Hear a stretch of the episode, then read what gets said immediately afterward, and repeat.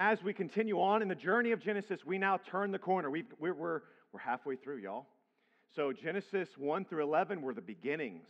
Genesis 12 through the first half of 25 were all about Abraham's life and what did it look like for this patriarch of the faith to live by faith. And as we examined that, there were some things that he did that were like, man, I don't know. That doesn't look like a life of faith, and yet it looks very much like our lives of faith. Very inconsistent, and yet at the same time, God continues to call us into something more than our behavior and our works. And now we turn the corner in part three of Genesis as we begin the series on Jacob. Uh, not, not Jacob and Esau. Esau plays a role, and we'll, we'll continue to talk about Esau, and we'll, we'll play a, a, a huge role in our sermon today. But ultimately, it is through Jacob that everything, all of God's promises, continue to roll through him.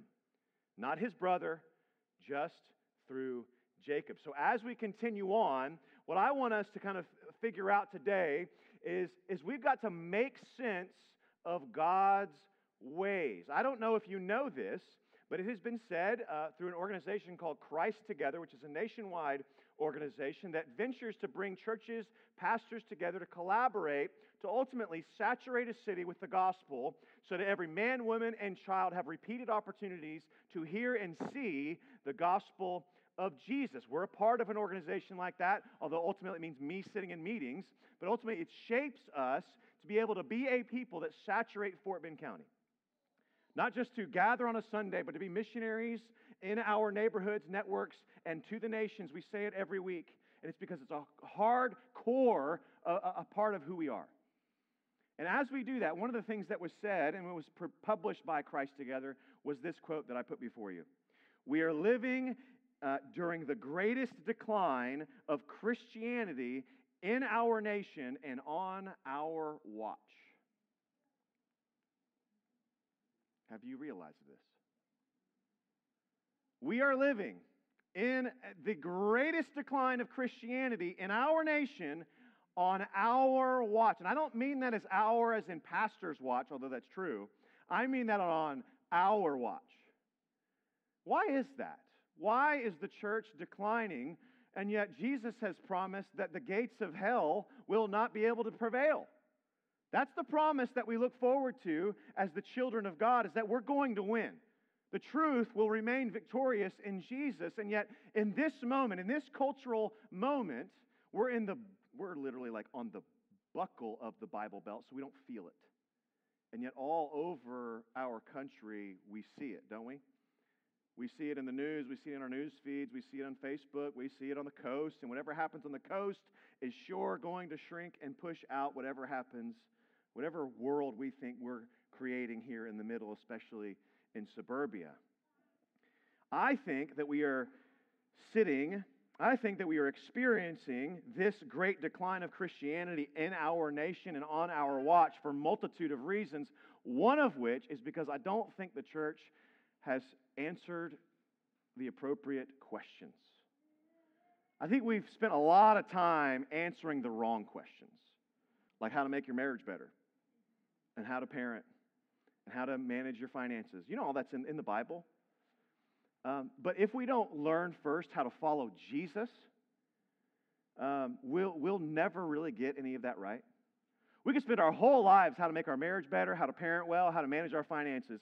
And you can do that and not know Jesus. Actually, people do it all over the world really well without Jesus. But if we would pursue Jesus, inviting him, inviting all people to follow Jesus in all of life, if we would pursue Jesus, all that other stuff will take care of itself. It's almost like Jesus knew what he was talking about when he said, Seek first the kingdom of heaven, and all these things will be added unto you. I think we're asking and answering the wrong questions, perhaps. I think that instead we've got deeper questions like what is God up to? Why is he so shifty? What is going on? When we, when we follow him, why doesn't it all just work out? And these are the questions that the text will invite us to ask today. I think it is in this type of question that we will truly be a city on a hill. when we answer these types of questions. We were reading the Sermon on the Mount to Moses. Moses is my seven, almost eight year old this last week. And as we read to him, and we got to the salt of the earth and the light of the world, and I read to him Matthew 5 14, when it says, You are a city on a hill that cannot be hidden. I said, Do you know what that means? He goes, No. And he smiled and he laughed. He goes, I don't know what that means. I said, Here's what it means. The implication here, my man, is that the whole world is in a desert, desolate, dark place. And if we don't live like Jesus says to live, then the whole world has no one to look to on where to go for refuge, on where to go for hope, on where to go for the truth. So it's all on us. God has, has, has purposed us here to live as a light and salt so that the whole world will know where to find their hope. And he goes, Okay, and I almost said it like that. It wasn't quite as animated, but man, it was, it was, I was like, oh man, this is good right here. I'm so glad you didn't ask this question, but I made you ask it. But this is the beauty of family discipleship, right? Is that he's asking, what does it mean? And, and the implications are, are dire. And so it's no wonder that Jesus no one, no one who has a light puts it underneath a, a, a, a basket.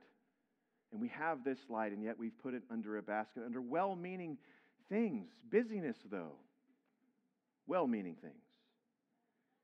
So, I want to venture us today. I want to invite us today to ask deeper questions because I think the text is going to dictate for us to ask deeper questions. And you may say, What are those questions?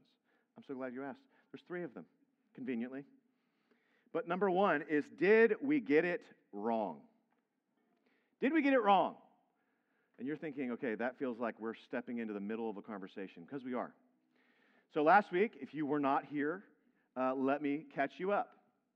Uh, we went through basically three episodes of Abraham's life, the middle one being where, uh, where ultimately Abraham's servant cuts a covenant with Abraham, and that was awkward to talk about. Do you remember this? Where they grabbed thighs and so he cut a covenant with Abraham, and then he went off to Abraham's family, and he, he, he had all these things that he had to do, right? Like Isaac cannot leave the land of Canaan, and yet he cannot marry a woman from Canaan. You've got to go up to where I'm from, to my family, to my kinsfolk, and you need to find a wife for my son Isaac. And the servant was like, Man, are you sure about this? And he's kind of going and he goes and he goes, All right, I'm going to make this even more difficult than what it already is. And he says, Lord, he prays. He says, Lord, I'll tell you what, this is already hard enough, but I need to make sure that I pick out the right wife for my master's son, Isaac.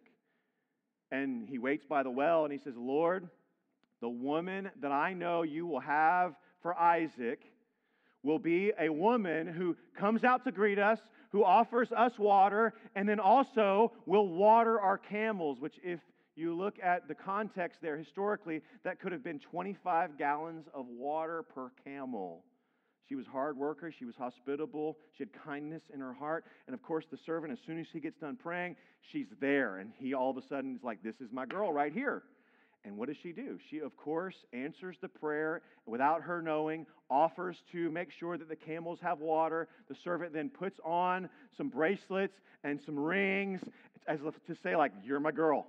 You are here. You have been sent here by God to marry my master's son Isaac. They go home. They send her all these things. You remember this God of the background that's orchestrating all circumstances, that it's easier to hear him and to follow him when we hear him. But when he's in the background, it's super difficult. We wonder what's really going on. And it's through the circumstances, right, that we have to discern what he's up to. So, did we get it wrong? Did the servant get it wrong? And you're thinking, what? Why are you asking that question? Well, look at this text that we're in in Genesis chapter 25. Isaac and Rebekah are married at the age of 40 for Isaac. And it is not until the age of 60, it is not until the age of 60 that Rebekah is able to conceive the twins, Jacob and Esau.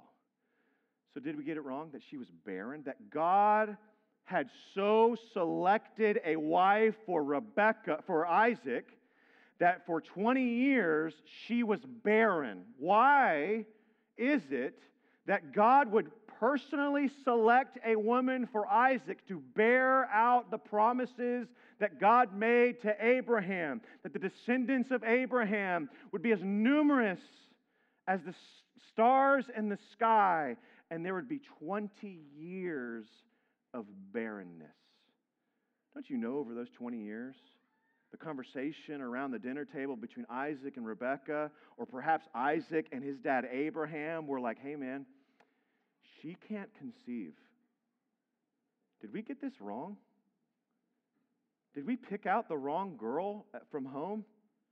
Because she can't do what, what she actually was brought into the family to do, not just to, to love one another, not just to comfort one another, but to, to bear out the promise that God had made to Abraham. And there's two questions that are being asked, I think, beneath this is like, did I get it wrong? Did we get it wrong? What happens when God's answer to your prayer ends up being more difficult than you anticipated?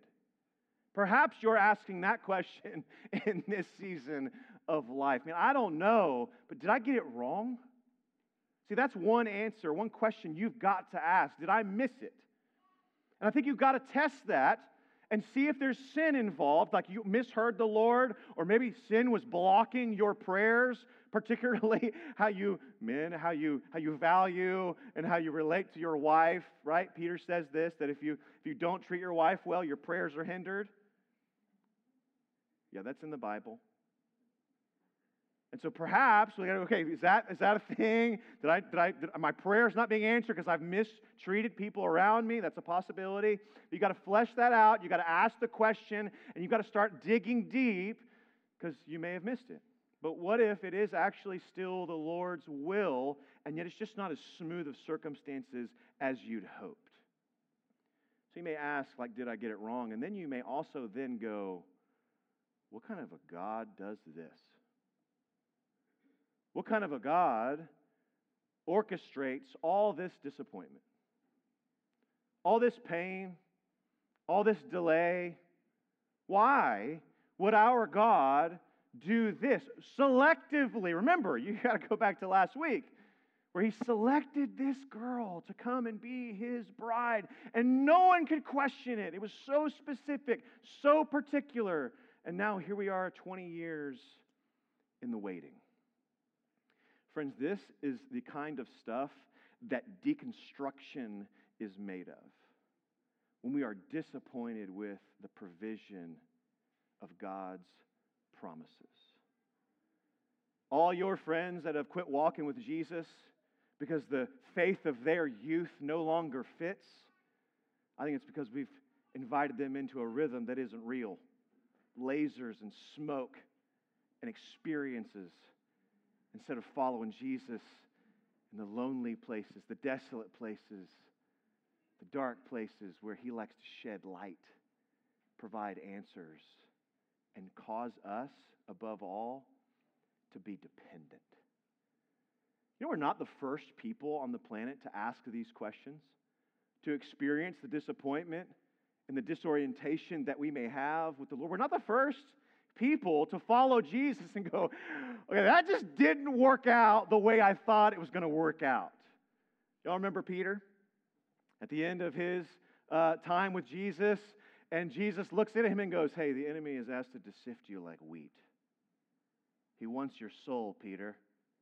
And I love what I've heard in the past. I don't remember what pastor said this.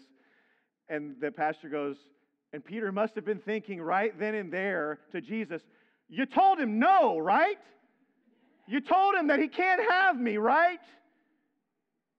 Actually, he didn't say it. He said, They're going to take you, Pete. They're going to string you up. Your life is not going to end the way you think it's going to end. Remember this? It's in John 16.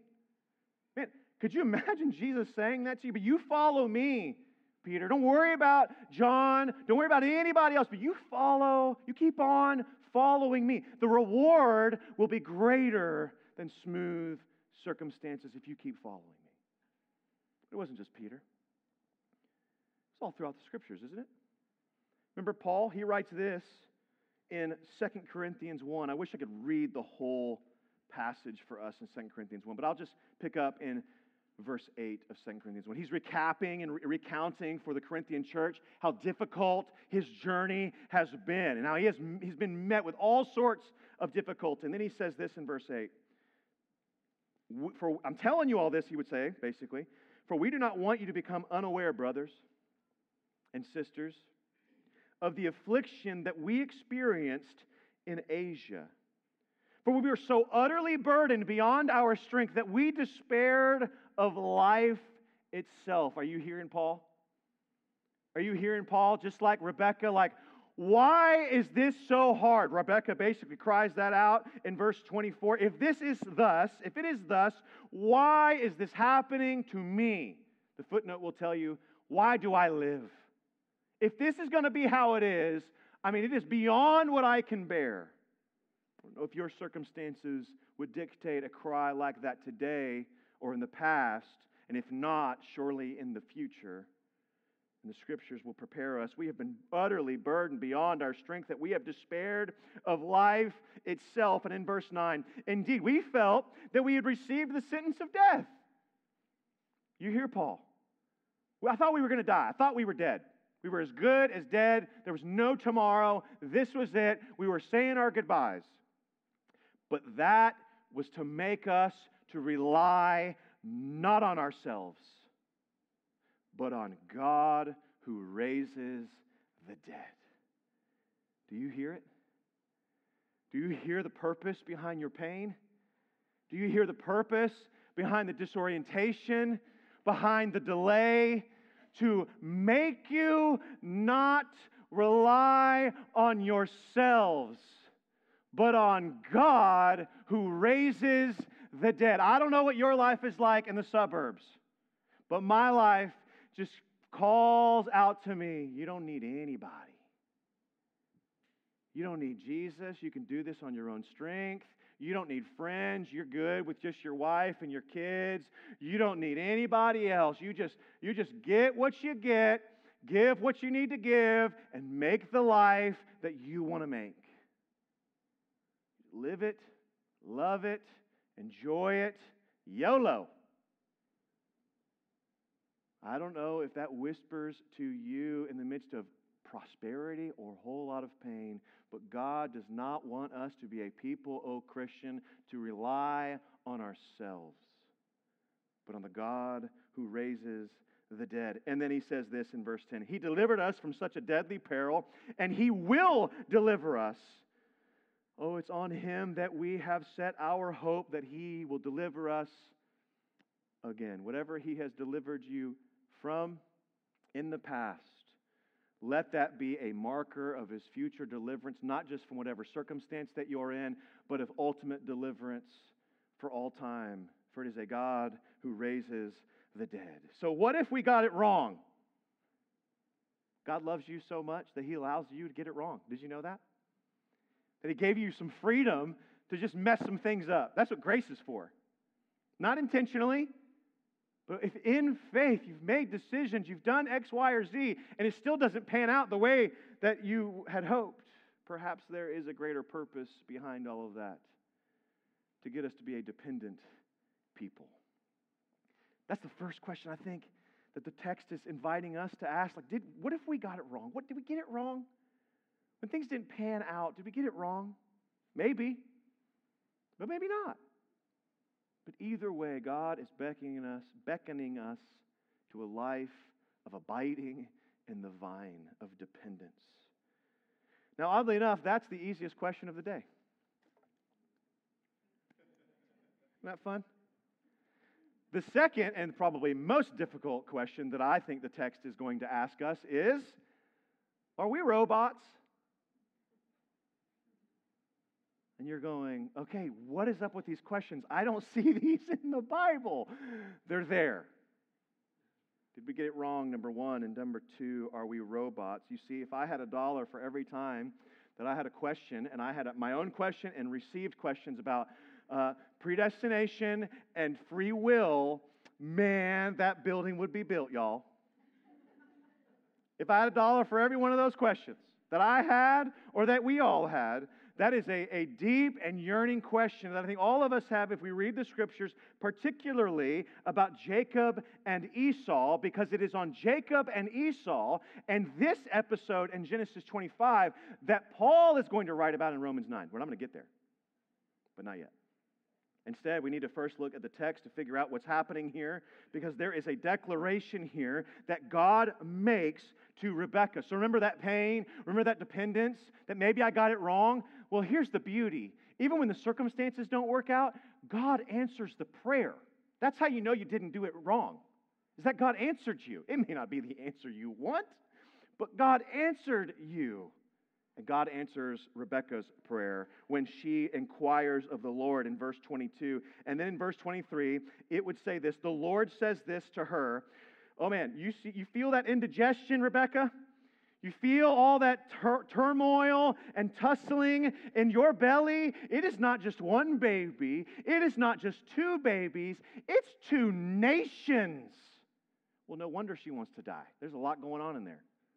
I don't know. I mean, I don't know what that's like. I, I don't know. But it must have been real bad. But here is what God says Two nations are in your womb, two peoples from within you, and they shall be divided. Oh, man, don't you know that broke this mama's heart? I know what, what's like in my household when the siblings can't get along, and don't you know from the get go she was just a heartbroken mom that this would just never be what she'd hoped.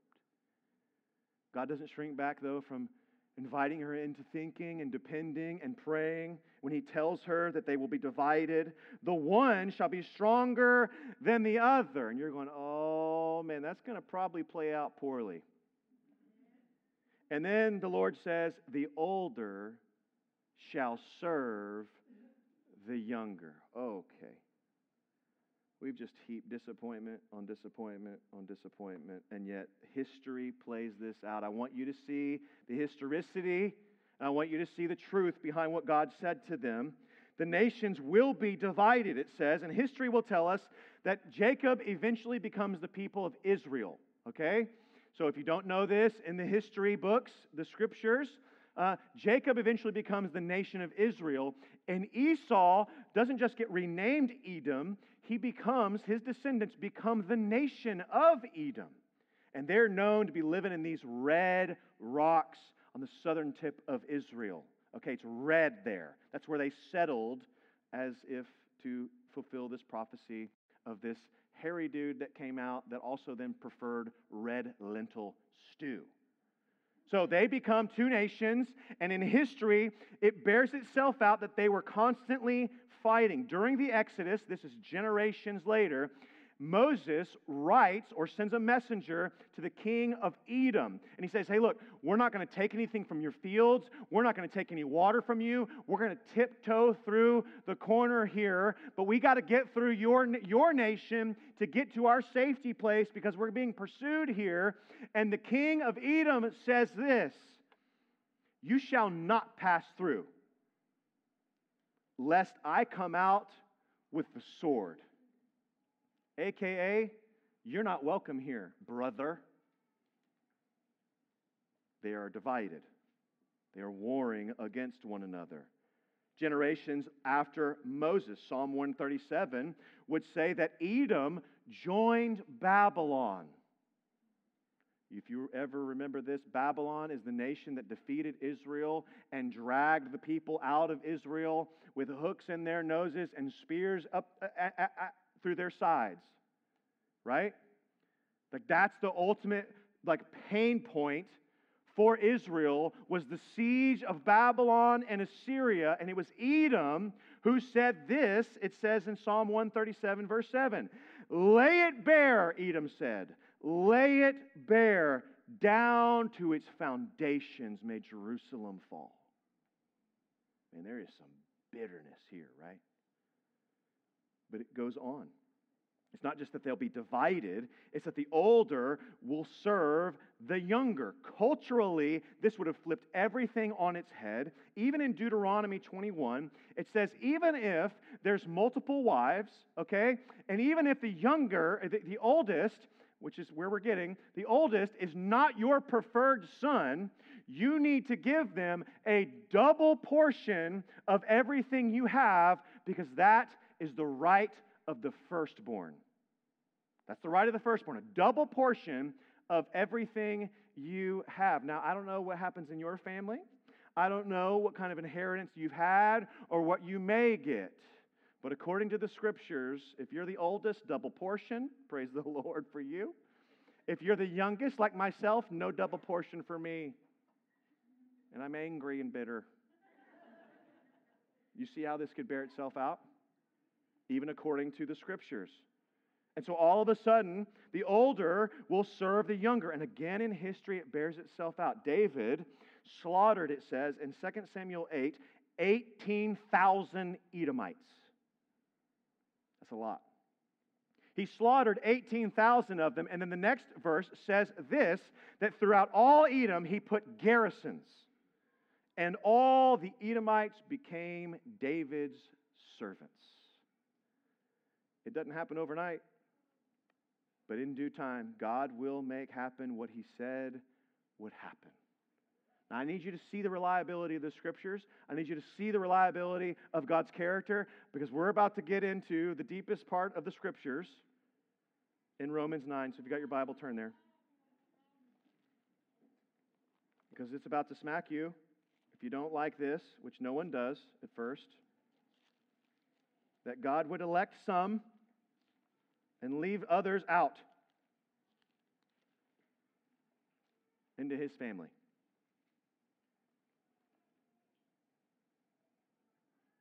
So, are we robots?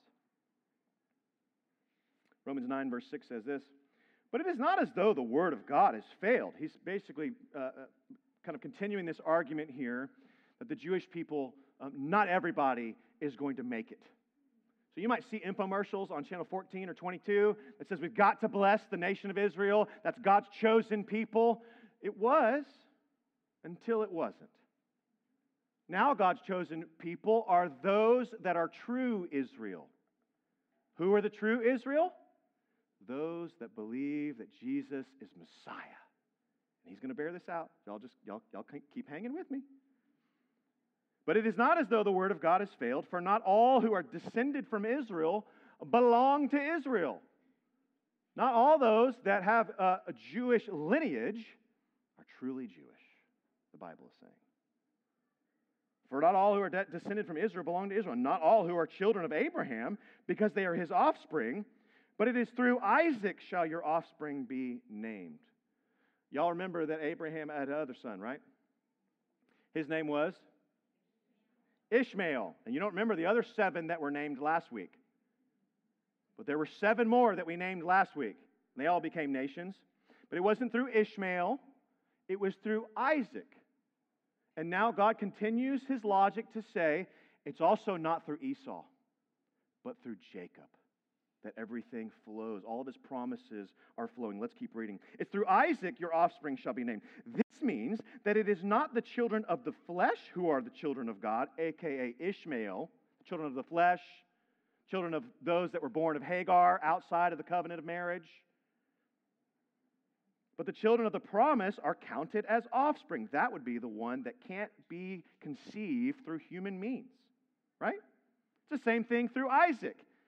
It's the same thing with Rebecca. It's no wonder then that 20 years of disappointment went on because it had to have been done through God's promise. This is going to happen. It's not going to be easy. It's not through natural means, it is through God's promise. Verse 9 For this is what the promise said about this time next year, I will return and shall and Sarah shall receive a son. And not only so, but also when Rebekah had conceived children by one man, our forefather Isaac, though they were not yet born. Check this out. Are we robots? Though they were not yet born and had done nothing either good or bad, in order that God's purpose of election might continue, not because of works, but because of him who calls, she was told, The older will serve the younger. For as it is written, Jacob I loved, but Esau I hated. So the question behind the question is basically this, isn't it? Do we believe because God has elected us Or are we elected because we've believed? You ever ask this question, like around the dinner table with your kids? Probably not. But you might ask it in, your, in the deep recesses of disappointment when you're following God. And you go, But I did everything right here, Lord, and it's not working out. Just like Esau would have said, and actually tried to say later on. Why does God do what he does? Because of his purpose of election, not according to works. So did God look ahead and go, well, Esau is just not going to be a good steward of my truth? Esau is going to mess it up into the future. He's going to sell his birthright. He's going to give up his, his blessing. And therefore, back here, I'm going to not choose him. Many of us believe that. I would invite you to think that that is a gospel of works. That because he didn't do the right things, God decided to do something else. Look at Jacob's life. If he is he an outstanding character? Like I know we name our kids after Jacob. But is he an outstanding character that we're like, man, that guy right there, he's my dude. I want to hang out with Jacob. I would trust him to be around my wife and my kids when I go out of town. We're not doing that with Jacob. He is not trustworthy. Matter of fact, what we're going to find out in a minute, he's pretty conniving. Pretty manipulative. So it wasn't because he had great character, that he did good things in the, in the future, that God selected him to be in his family. It was the fact that God wanted to.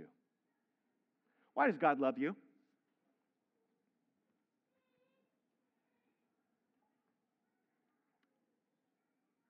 Why does God love you?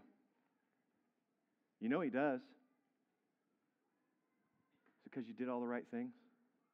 Because you show up on Sunday? Because you give more than the average of 3%? Beat the average? Not that bad. Because you haven't murdered anybody or committed adultery or. Why does God love you? Because He wants to. Not because you earned it. Because if you are in a marriage relationship, and I heard a beautiful sermon on this this week through, through Tim Keller. I didn't plan this part, but I'll just re, I'll just echo where, what I heard, where I heard it from. If you were in a marriage relationship, right, and your spouse only loved you because you behaved properly, that would be really terrible marriage. Would it not? And instead, they love you because they want to. That you ran out of good favor long ago. And if you didn't, if you don't think you didn't, didn't, you did.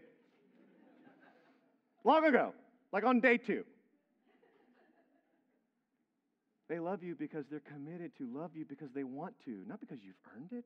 What a great example and a great reflection of our God. Now, I'll just sit on this for just a moment about are we robots?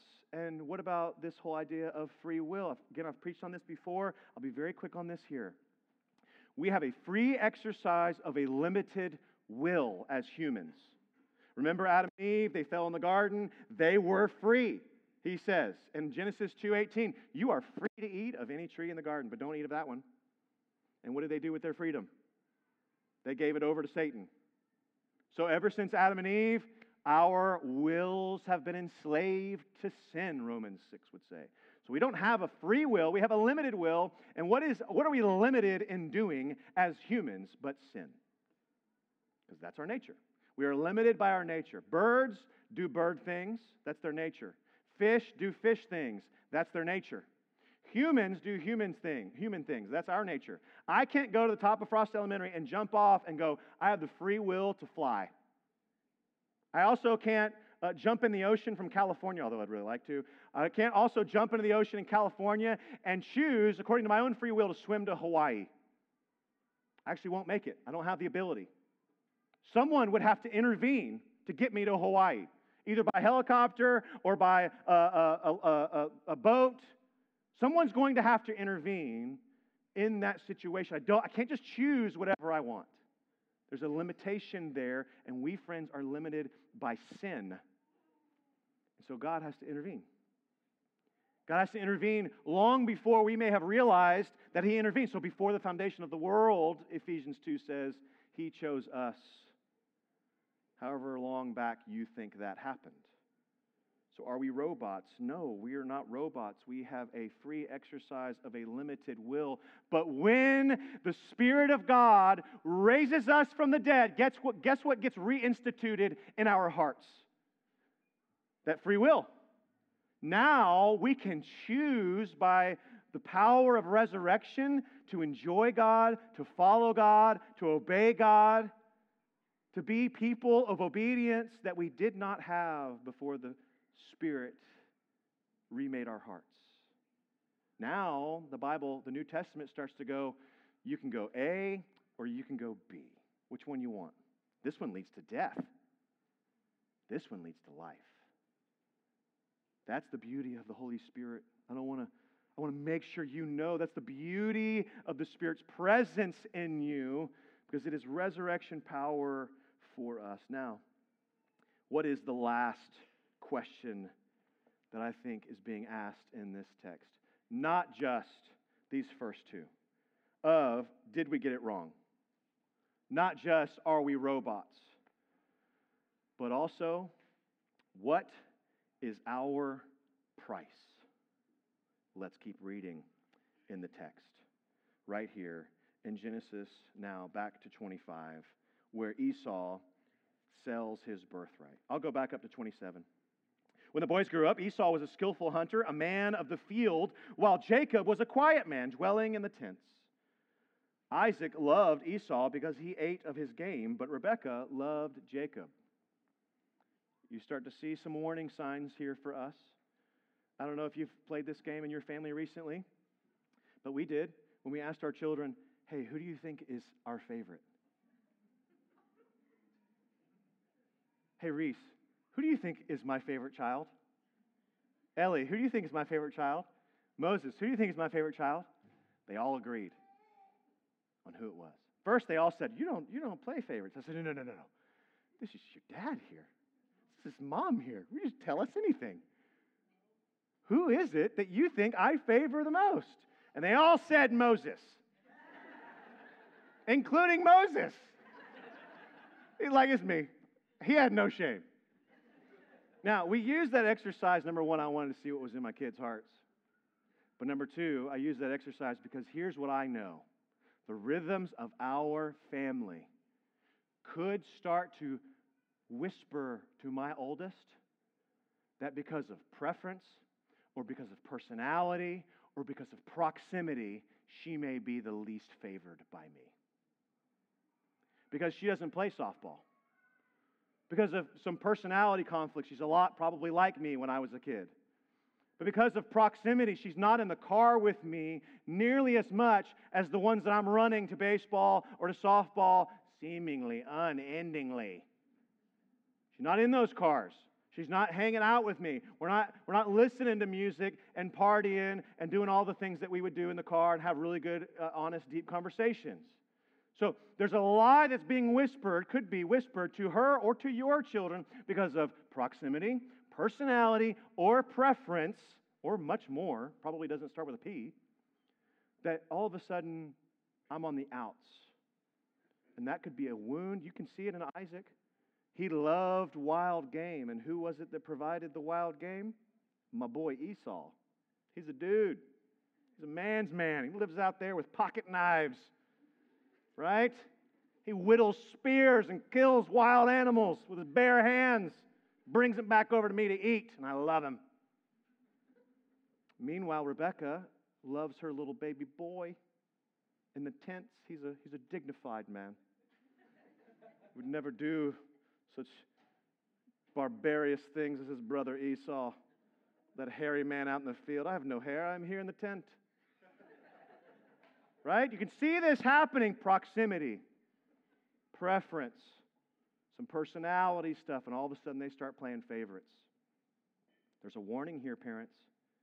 Don't let those things, you better fight against those things to equal the playing field so that you can speak with unwavering confidence I love all of you equally. And that is not just me saying it, that's the truth. So, you know what, Reese? Once you come with me, we're going to go do some things. Because proximity and preference and some other things just don't lend itself. So it's not fair that you may go on a date with me or go hang out with me. Yeah, it ain't fair. They go all with those things with me all the time. You and me, we're going out. And I haven't done that yet, but y'all can hold me to it. By the end of the summer, you better hold me to it. Go on a date with my girl. All right, here we go. What is our price? That was not even the point. Esau goes out hunting, right? You see that he goes out, he is famished. It says it right here in verse 29. Once, when Jacob was cooking stew, Esau came in from the field and he was exhausted. It must have been wintertime, it can't have been summertime because you don't want stew in the summer, right? And Esau said to Jacob, Let me eat some of that red stew, for I'm exhausted. Therefore, his name was called Edom. The, the Hebrew here is like, red. Give me the red stuff. I need some of the red stuff. He is absolutely famished, and he needs it now. He's desperate. Jacob said, Sell me your birthright now. What kind of a brother is that? Not one that's earned salvation, not one that was good. Esau said, I'm about to die. What use is a birthright to me? Jacob said, Swear to me now.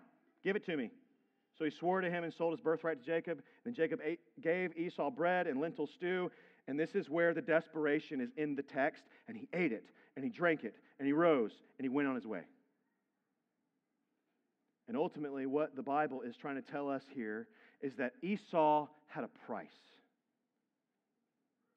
His immediate physical need or desire far outweighed his delayed eternal promise. And I bet you have a price too. I bet there are things in this life that would cause you to give up, or at least think about giving up your eternal delayed reward for an immediate physical need or desire. And so I would ask you as we end today, what is your price? Where are you tempted to give up the eternal reward of promises, of fulfillment in Christ, of ultimate rest in Jesus, where you might find immediate relief from the pain, immediate relief from the disorientation, immediate fulfillment of whatever physical appetite is calling out to you. When things don't add up, right? Most of our spiritual life is calling out to us for delay. And so, what is it that we will, are willing to give up all that God has promised in Jesus?